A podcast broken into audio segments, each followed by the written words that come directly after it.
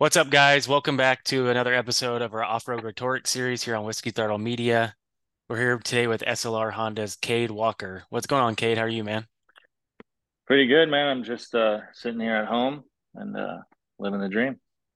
Hey, so your name's kind of new, at least to me. I know before we record, you were talking about how you're in Europe for 11 years. But before we get into that, just give us a little background on yourself, where you grew up at, when you started riding, how old you are, and just a little bio on yourself for those who don't know who you are. So I'm 25 years old, born in Montreal, Quebec, Canada, and started riding when I was about 3 or 4. I didn't really take it super seriously until I was maybe 7 years old, and then started going to Mini O's. As a Canadian, that's kind of like the #1 race to go to in America, and then it kind of just started off from there. Were you a moto kid growing up, or were you strictly off-road, or did you just ride a whole bunch of different things? My dad raced like off-road in the woods, but I was always motocross until 2021.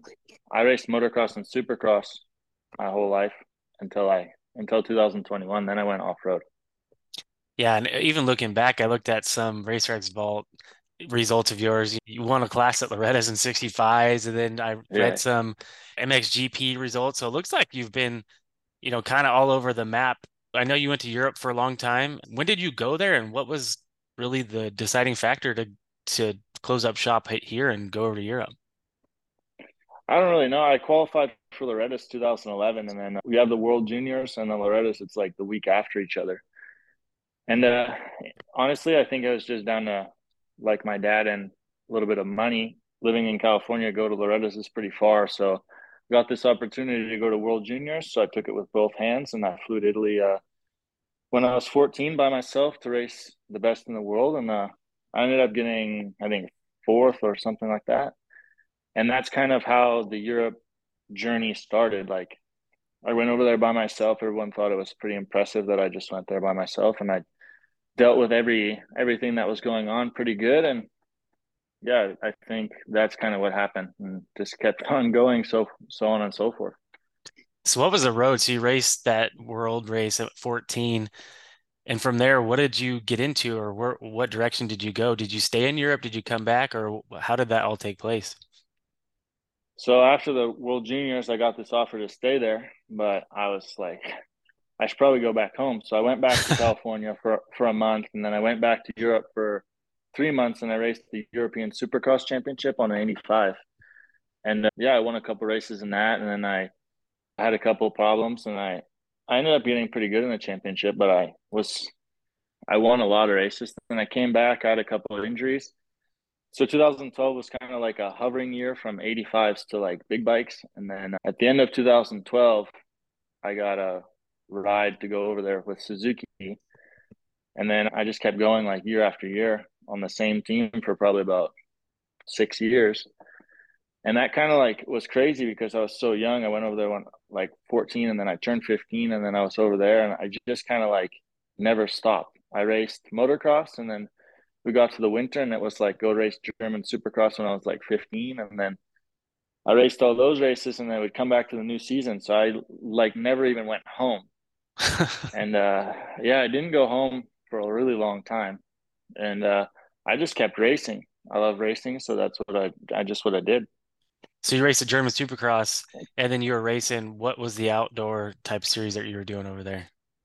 I never really raced. I raced a couple of world championships, but I raced the European Championship and the German ADAC races. Those are pretty good over there. They get a lot of sponsors and stuff like that, so it was important for the team. And the guy I live with has had his team since like the 90s, early 90s. So he was kind of like a mentor for me and more or less like a dad because I was so young. So I just kind of did whatever races he took me to. And German Supercross, Italian Supercross, French Supercross. And then I raced, majority of every European round of the championships and kind of whatever fell into my path. Yeah, that would have been pretty crazy. Where were you based out of over there? I lived in Italy for like probably out of the 11 years, probably like 8 of them. So I lived like just 2 hours south of Milan. How was that in comparison to you're a 14-15-year-old kid going over there? You're used to, the Canada or the United States, and then you go over there and what was it?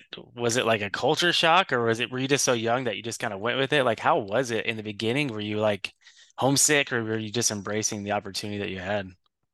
The funny part about it is every time I think back on it, the first year that I went over there and full time in 2013, I raced like 33 weekends in a row on a 250, 125, whatever they had. So I never even like got to the point where I thought that it was different. I just was like, okay, we're going to race and that's it. So I never even thought about it until maybe I was like, you know, 17, 18. And I was like, wow. But at that point, it had already become natural to me. You know, I didn't speak Italian when I went over there, but I'm French Canadian, so it's pretty easy. And then I spoke Italian, and then I went to Germany, spoke German, you know. So I learned these languages. Once I learned the languages, it was kind of easy. Like, it just kind of felt like a home, because I was probably, because I was so young and I grew up.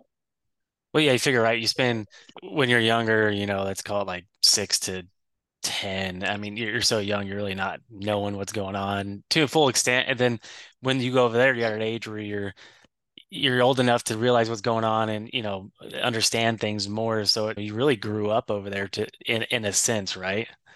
Oh yeah, for sure. I mean, I learned the good, the bad, and the ugly, I think, over there. You know, learned from some mistakes, and I grew up pretty fast, probably because I had no choice. But yeah, when I was younger, like it didn't even calculate in my head. I think I would just go to amateur nationals and win some championships, and it was like whatever. Then when I went over there, it was like I had to go to the supermarket or Walmart or whatever to buy food, and I was like, it was so different for me, because living over here, I had my parents. Then I went over there, I didn't have that. So I grew up completely like in one day. Yeah, you think that'd be something like an 18 to 20-year-old would do, but you go there at 15, and now you're, again, basically, yeah, you're staying with somebody. Obviously, they're helping you out, but you're having to do a lot of these things that your parents would normally do at such a young age. So you're like, you almost just, like you said, grew up overnight. I have to ask, living over there, how was the food? Was it something you miss since you're back? What was the food over there like? Well, living in Italy, you have really good food, you know. Pizza is really good in Italy for sure. And then I miss Italy, how the food is, just because it's pretty simple. And I think I lived there so long, it kind of became like natural to me. So I definitely miss pizza, and then some coffees in Italy. Those are the best for sure. No, that's cool. And so you went over there so early. Were you homeschooled before you went over, or were you in public school? Like, how did you work out that transition with schooling from living over here to moving across the world? I was homeschooled pretty much from like 2008, I think. In 2009, I started to win some championships. So 2008 probably started homeschool. And then I went over there, and then I did a couple more years of school. And then that's it. I finished high school or whatever I needed to do. And yeah, I think I was from 2008 probably homeschooled, and then until I finished. Right on. And so thinking back, you're growing up racing moto. That's pretty much all you did. And then you're getting ready to go to Loretta's, and you get a call to go over there.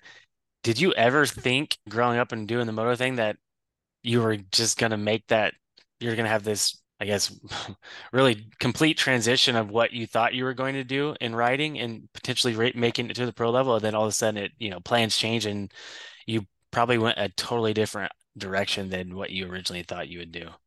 Pretty much, yeah. I've always been pretty good at adapting, maybe because I'm from Canada, coming here, going there. It's always been like a move for me, but I don't know. I didn't really think about it too much. I knew that the most important thing for me was to race. I never really calculated like, oh, you know, you can go pro in America and that would be the best. I just kind of wanted to race. And as long as I had bikes and that I made enough money to support myself, then it was good. So I never really thought about it like that. I just kind of took it with both hands, because if I probably would have stayed over here, I probably wouldn't have had the possibility, like financial wise, to go until I was pro. So, I mean, I kind of had no choice. Yeah, and looking back, when you get older and you got to travel the world and race in different countries, experience different cultures, like that's got to be something that not many people get to do. So to be able to have done that will probably be pretty special, something that you've done in your lifetime. Oh yeah, for sure. I mean, I've every time I come or when I ride here and there's some like, you know, gnarly tracks out here, I always tell everybody like, you have no idea how many days I've suffered at Lamo. So oh yeah, okay. So you rode at Lamo. I've watched videos and hear horror stories about how good those European guys are over there. Is it just something that you can't explain? Like, how is it riding there, and how gnarly are those guys on that track? They're so gnarly, like I don't know. to explain it is like weird because the bumps are not like rollers. They're just like supercross whoops all the way around the track. And then the ruts are just like never ending. They're wet and they just keep going and going and going. And in the wintertime, those guys don't care. They go right in. It's frozen. I went there a couple of days. It was frozen on the ground, snowing, no problem. Like Herlings out there with Koldenhoff, they'll do our motos, no problem. As long as the bike keeps running, they keep going. When you watch those guys on that track, are you just like, dear God, how are they going that fast? Yeah. It's like watching paint. It's like watching paint dry, but it's like when you know it's so fast, you're just like, wow. It looks effortless, but you know, you have to appreciate the fact that it looks effortless. And so you stayed over there in Europe. You did, you know, like you said, European races and Supercross. How long were you over there, and when did you decide to come back, or really what was the decision on why you ended up coming back? I went there full time from December 21st, 2012 until November 2022. And then my decision to come back was really kind of like more some friends that were like, dude, you need to go back, like just go for it, full send it. And I was like, all right, because I was always worried about coming back and like, you know, putting myself in a situation where I didn't have any bikes anymore or couldn't race. So I was like, okay, I had a little bit of money. I was like, I'm gonna gamble on myself. So I flew back, went to my dad's house, hung out with my dad a little bit, and then I flew to my mom's house. And then I was like, you know what? I'm going to go to America and I'm going to give it all I got. And that's basically what I did. I mean, it happened so fast, like for not seeing my family for such a long period of time. It wasn't like I stuck around there for so long, but I think they get it that this is my dream. So I just hopped in the truck and drove to America. Yeah, and you think too, you're still young enough to where, you know, because you went to Europe at such a young age, and you were there for a long time, but also you were so young when you went, so you're still young enough to come back and, you know, chase some of the dreams that you have here. So I think you've been doing it a long time, but you started so young that you still have that opportunity. Well, before we get too far into that, I want to ask you some personal questions, and they're really just fun would you rather questions just to get to know you more on a personal level. So the first one is, would you rather travel back in time or travel to the future? Probably to the future. I would say to the future for sure. Is that just more of wanting to know how everything plays out, or it just seems more interesting than going back? Because probably going back, you did what you wanted to do. I just don't like looking back. I'd rather just look forward. So whatever I did in the past is already done. Whatever I haven't done in the future is more interesting than what I've already done in the past, I think. That's a good perspective to have. Would you rather win the lottery or live twice as long? Probably win the lottery. That's been a popular one, probably because you can win the lottery and live the one life you want, right? So that's been a pretty popular answer. Yeah, well, if you win the lottery, you could live every day like it's your last day and probably have a much greater life than if you just lived forever. Yep, I would agree with that. Would you rather be too hot or too cold? Too hot, for sure. I'm Canadian, and I'd rather be way too hot than way too cold, and I think everyone that listens to this from Canada can agree with me. Yeah, it seems like it's pretty cold up there.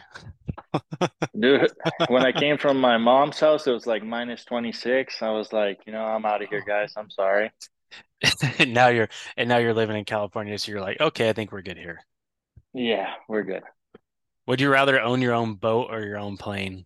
Probably a boat. I would say a boat. I'm not really a big fan of the water, but given the statistics, I think a boat would be better for lifestyle wise. If you could eat one meal for the rest of your life, what would it be? Oh man, probably pasta carbonara. That's my favorite. So It's not the healthiest, but is my favorite one, so I'd probably eat that. Yeah, and the pasta carbonara over here is probably nothing like it is in Italy, I can imagine. So. No, I learned the hard way how to cook that, so now I know how to cook it full Italian. Oh, is that?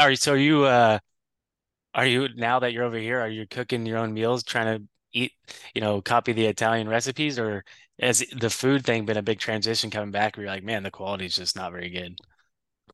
No, I don't really cook that much. I don't really eat out that much either. But I live at Ty's house, and he's, we always have some food around here that's always cooked up. But I'm normally like a simple guy, so I eat just rice and chicken, and I'm not really like a big fancy eater. So I don't really I don't cook that much. Keep it simple. And what is your biggest pet peeve? Cool. I would say my biggest pet peeve is when people don't listen to the whole song. They keep switching songs instead of just listening to it because, that's just annoying. Yeah, I mean, you'll be halfway through a song and they're on to the next. I feel you there. Yeah. And I'm like, dude, why? Either that or somebody who does a moto and you go to do a moto together and then they stop like 2 laps into the moto and just watch you do the rest of the moto. I'm like, man, what are you doing? Or someone that jumps in behind you and you have 2 laps left of your moto and you're like, really, kid? Like... Yeah, that's a thing at Glen Helen. It happens a little too often. I bet. Yeah. You almost need to go out there incognito, blank plates, blank jerseys, so no one knows who you are, and you're just not worried about jumping in behind you. Oh, for sure. So I looked back too. So switching back to your racing over in Europe, I saw you also dabbled in some MXGPs. I think it was back in 2018 or 2019. How was that? I think you only did a couple of races. Was that just during the off season of when you weren't doing your other stuff, or was that just something you guys decided to do? How was the race in the MXGP? It was good. It was in 2019. I didn't really ride much that winter. I raced a lot of Supercross, and then I got this opportunity to race 2 or 3 of them. I can't remember, but it was pretty good. I mean, I raced the European Championship, and it races all the same tracks. So I've been to most of the tracks, and then just racing the GPs is different. 2 days and a lot of riding. You ride like a long free practice, a long qualifying practice, and then qualifying race, and then 2 motos. It's pretty hard. And then I raced the gnarlier tracks, the sand ones. So it wasn't too bad. I learned a lot, and I think after that I maybe worked a little bit harder on my fitness side of things. Because 2 days like that, it really takes a toll on you. Yeah, no, I can imagine. And those guys, what's crazy when you think about the MXGP series is how long it lasts throughout the year compared to over here. We have Supercross half the year, then motocross the other half or other couple months. But those guys are doing 18 races and it's or 20 something races, and it's spread out over pretty much the whole year. I know they have some breaks in between races and fly away, but just totally different style of racing over there than over here. It's pretty interesting how the two different sides of the world race. But so you came back at the end of 2022. What was your plans coming back? Like, did you have a plan for 23? Like what you were going to race, where you were going to race, who you were going to ride for, or were you just kind of just taking a gamble and figuring it out and hoping for the best? I kind of had a little bit of a plan.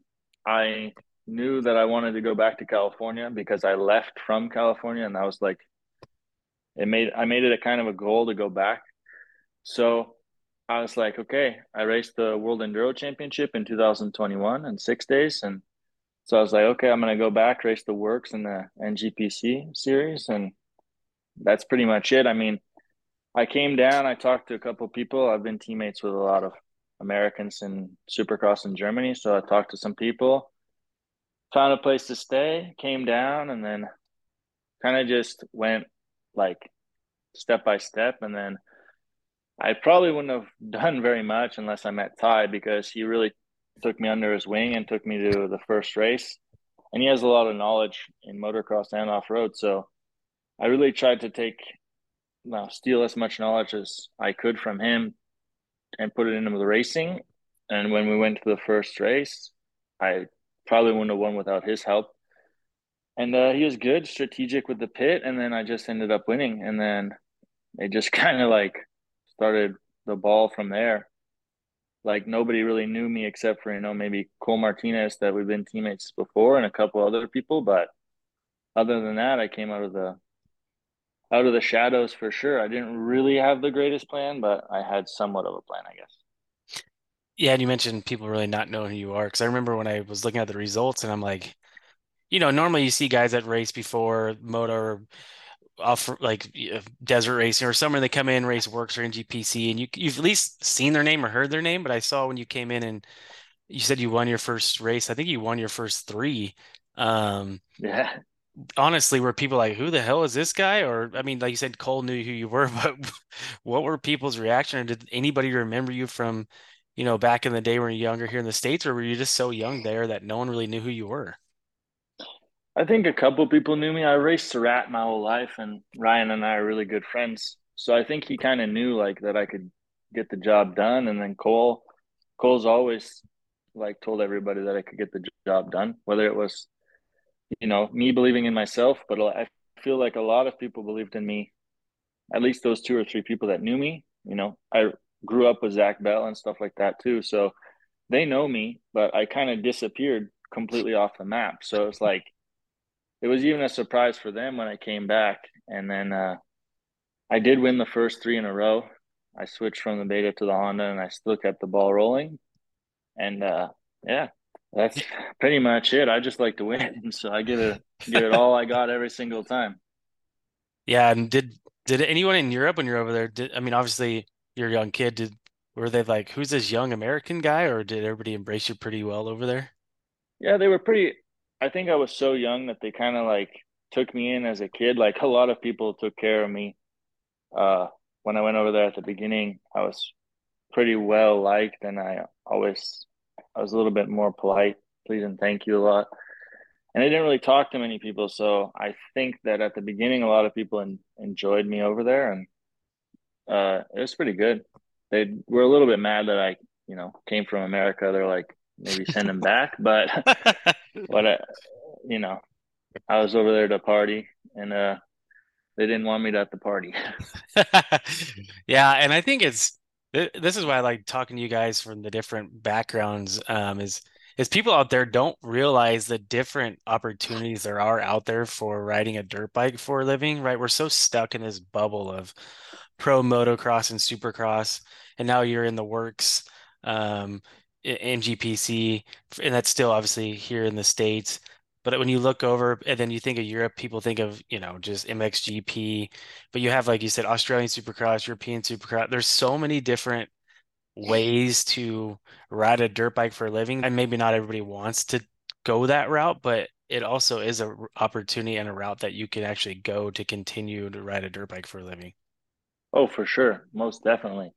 I mean, a lot of people are maybe stuck in that bubble, but it, in my opinion, it just depends on like how much you've sacrificed and how much your family has sacrificed. Like all these kids who go through the amateur ranks, man, their parents give them everything, and then you get to pro. Like my whole thing was that I never really wanted to let my parents go through all that for nothing. So like, as long as I keep racing and I keep doing good, like it makes me happy, because then it's not like they sacrificed their whole lives for nothing.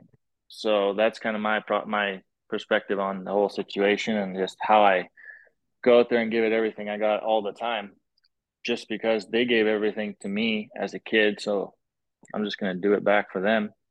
Yeah, that's awesome. And we see it a lot. And we talk about the bubble, right? These amateur kids come up, their parents spend hundreds of thousands of dollars to get them to the level, then hopefully they get picked up by a team. But we see it a lot of these times where these guys will go pro, and maybe they're not ready, or you just need some time. I think some people need more time than others, and they'll get spit out in the sport in 2 years, and then you won't hear from them. It's like, man, they did that their whole life, and then they don't seek other opportunities outside of pro motocross, supercross, or, you know, some do, but there's a lot of times you just never see these guys again. It's like, man, they're obviously talented on a dirt bike. We saw what Osborne did. He was a top amateur, came to the pros, maybe wasn't prepared, but they went to Europe, put his name back on the map, came back. So like there's ways to do it, but I just don't, again, I don't know if some of these kids, like, after they get washed out over here, if they want to do that again, or if there's, it's just, if that's something that people really know and think about. Yeah, I'm not really sure. I just know that the grit that Osborne had, if a lot of other people had that grit, you know, they could do something. Like Osborne went over there and he really, like, he grinded it out, and then he, to come back and do what he did back here, like, really should show everybody, like, that it's possible. There's no question, because he never gave up. And that's kind of how I try to be. Like, I've known Zach since I was a kid, and I always thought he was cool as a kid. And then when I went over there and then comes back and did what he did here, it's like, man, I'll just do the same thing. If I can't just make it right away over here, then I'll just do that.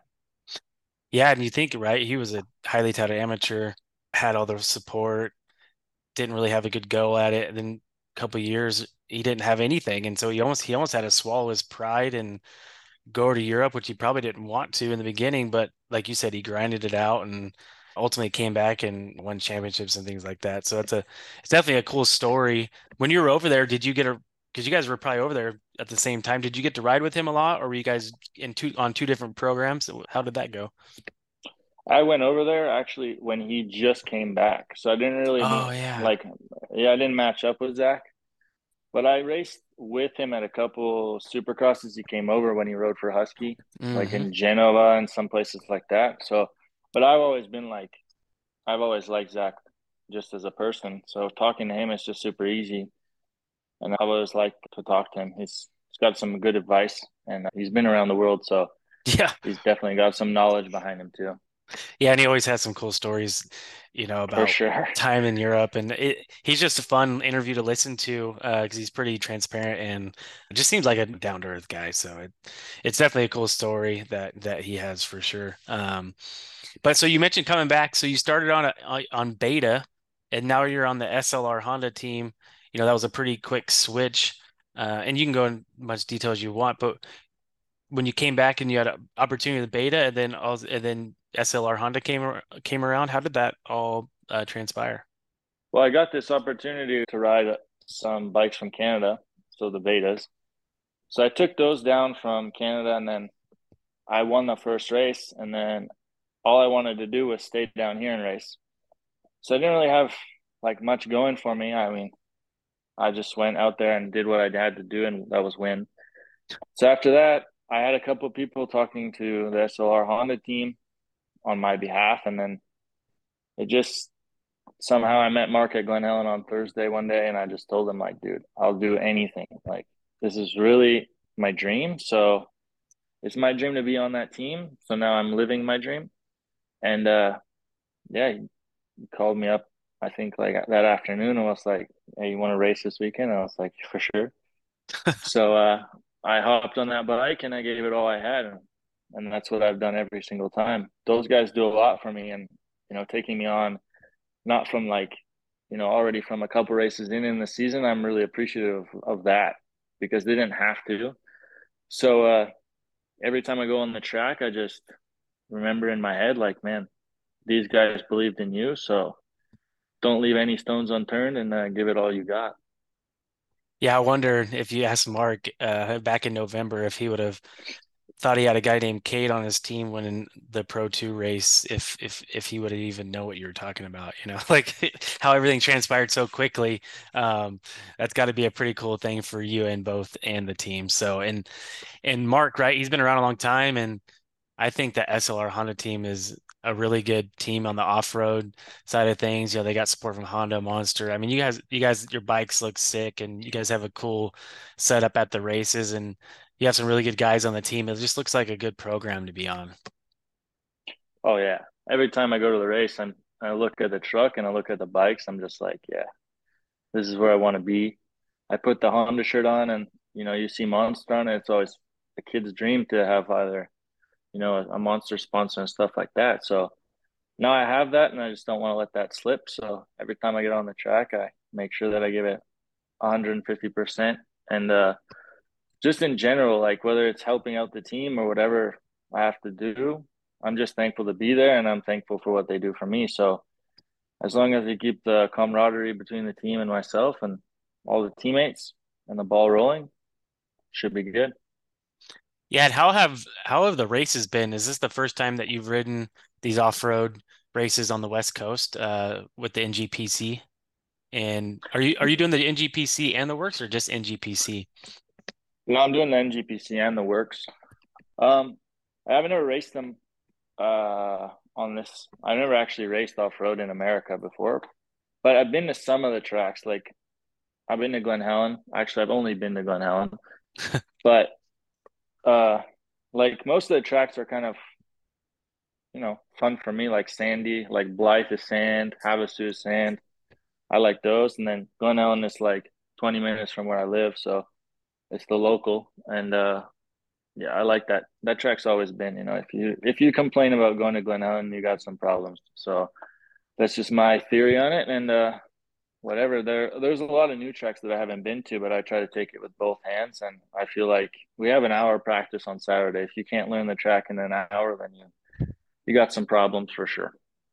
Yeah, and I Glen Helen, the off-road race there, they're super fun. And like you said, I've done a couple of them, and it's probably one of my favorite off-road races to do. I'm actually up from Bakersfield, so you raced the Honolulu Hills GP. I think it was in February. I think that's the first one you went to and won. Yeah. Totally different style than a Glen Helen, wouldn't you say? For sure. It's definitely different dirt and a totally different style, but actually I like that dirt. That dirt kind of reminds me of Europe a little bit when it gets dry. So I was just riding the ride at that track, trying to miss all the square edge. Yeah. We got lucky. The weather was good, and I think this year it was a pretty good. They had a handle on the track conditions, but yeah, there's a lot of times where those square edges are hidden, and some of that, I call it moon dirt, but they're that powder, and so it can be pretty tricky. But that's always a fun one to go to too, and it's local. And like you mentioned, that dirt is different than a lot of places, but they have a pretty good setup over there. Oh yeah, I enjoyed it a lot, so I'm excited to go back there. And so you guys are on your summer break right now, and I know you're for the NGPC, looking at it right now, you're second in points, but you didn't even race the first race, right? So what are your plans for this break that you're on now, and what do you want to accomplish for the rest of the year? Yeah, I didn't go to the first race, so I was pretty far behind in points. Now I'm 5 points behind in the NGPC championship, and there's two more races to go. It's a 5-point gap from first to second. So my goal is to take it down to the wire to the last race, and may the best man win at the last one. And then my goal in the Works is just to win the rest of the races. The championship is a pretty far long shot, but at least I can try to win as many races as I can until the end of the year. So that's my goal. And I would like to ask the question for you guys that race those two series. You know, you're going to a lot of the same places or venues, pretty similar style of racing. I know the Works has some gnarlier pro sections sometimes. What's the biggest difference to you between those two series, or are they pretty similar to you? They're pretty similar. Works does have some more like gnarly pro sections, so it kind of reminds me of like racing the World Championship in Europe, but I like both of them. I think that the only thing that they have is just NGPC is like just a little bit faster, maybe. The Works a little bit slower and more techie, but they're both really good championships, and they're really not that far off, like similarity wise. Yeah, and I think a lot of teams, and that's their thing too, is there's more support than people realize in these off-road series, right? You have your team, the SLR Honda team, Rockstar Husky, Factory Beta. And then you have some of the others like Precision Concepts, Kawasaki, Purvine Yamaha. There's a lot of good guys and a lot of good support out there that, you know, unless you're in the off-road scene, that people probably don't even realize. Yeah, probably not. I mean, a lot of people are kind of stuck on Supercross and Motocross, but there is quite a bit of support on the off-road side. And, you know, if you do good, then there's going to be more support. And obviously the more people, the better for the whole sport off the off-road, I think. So, yeah, there's quite a bit. What are your plans for this summer break? Are you just kind of hanging out, or are you just back to the grind doing your normal thing and getting ready for the races coming up? Kind of back to the grind. I try not to like wear myself out too much because there is quite a bit of time before the first race that comes back. But I went to Washougal the other couple weeks ago to race Ricky Dietrich's money race that he put on a 450, and that was super cool. The team let us go up, or let me go up there with my teammate, and we raced that. It was super awesome, super nice to be at Washougal. I haven't been there forever, so I did that. And there's a couple other races that you could kind of like dabble in, so I try not to let myself like get too lazy in race wise. I like try to keep myself in shape on the race thing, but yeah, we'll see. So you're going to finish out this year. NGPC works like you pretty close in points on both of those. And again, you didn't even race the first race. Get through this year. Have you thought ahead to 24? Because I know right now you're in the Pro 2 class. Have you thought about for next year, are you going to stay in the Pro 2 or are you going to move up to the 450 Pro? And have you even thought that far ahead? I try not to think too far ahead because my goal at hand right now is to win the championship in the 250 class. But I'd rather go to the 450 class next year just because I call the 250 class the puppy class, and then the big dog. The big dog class is the big dog class. So I'd like to battle with the big boys, and all my friends are up there in the big boy class. So I'd rather get my job done in the 250 class this year and know that I did that, and go into the 450 class for next year. And that would be a dream if I could have that. Yeah, and you can kind of compare your times, compared to the 450 class. I know obviously you're on a 250, but a lot of times you guys will catch up to the gates in front of you, right? So you can, and then you can see your lap time. So you probably know kind of where you stand currently, and how far off you were, or you are maybe if of the top guys. But it's kind of nice that you, for the first year, you came in and got your feet wet in the 250 class just to get your legs back under you, right? Yeah, for sure. The works is actually cool because they take away the time difference between the 250s and the 450s. So like Havasu, I got third, and then Blythe, I got second overall, and then I got another third or something like that. So it's pretty cool. There's still 3 races left. And honestly, like, I know it's kind of a long shot, but I feel like if I get a good start and I get out front right off the bat, I'm going to pin it to win it the whole 2 hours. My goal is to try to win the overall on the 250. I know it's a long shot, and I know that that's probably pretty hard, but I've gotten second overall, so I feel like there's only one more place to get, and I kind of want that just to check that off my list. Yeah, definitely, and that's really impressive to do that, especially against those guys on 450s, and these tracks are really fast. I mean, I'm sure your 250 is pretty quick too, but you're definitely down on some horsepower on like Blythe and 29 Palms and things like that. So that's impressive for sure. Has Mark been pretty impressed with you, and have you been bugging him about re-signing you for 2024? I haven't really said anything about signing me for the next couple of years or next year, but I think – I obviously know, like, he knows what I want to do, and Marcus really, like, he's a humble person, so he tries not to let you get, like, too big of a ego, I think, because, you win one race, but there's always another weekend, so he's really good at that, and he's got both feet on the ground for sure, so I really like working with him just because of that, and I haven't really talked about next year with him. I just want to do what I came here to do, and that's win the championship for the team. Obviously for myself, but more for the team because they put a lot into me, and that's what I want. And I feel like if I do that, maybe, who knows, maybe I will get a 450 contract for the next year.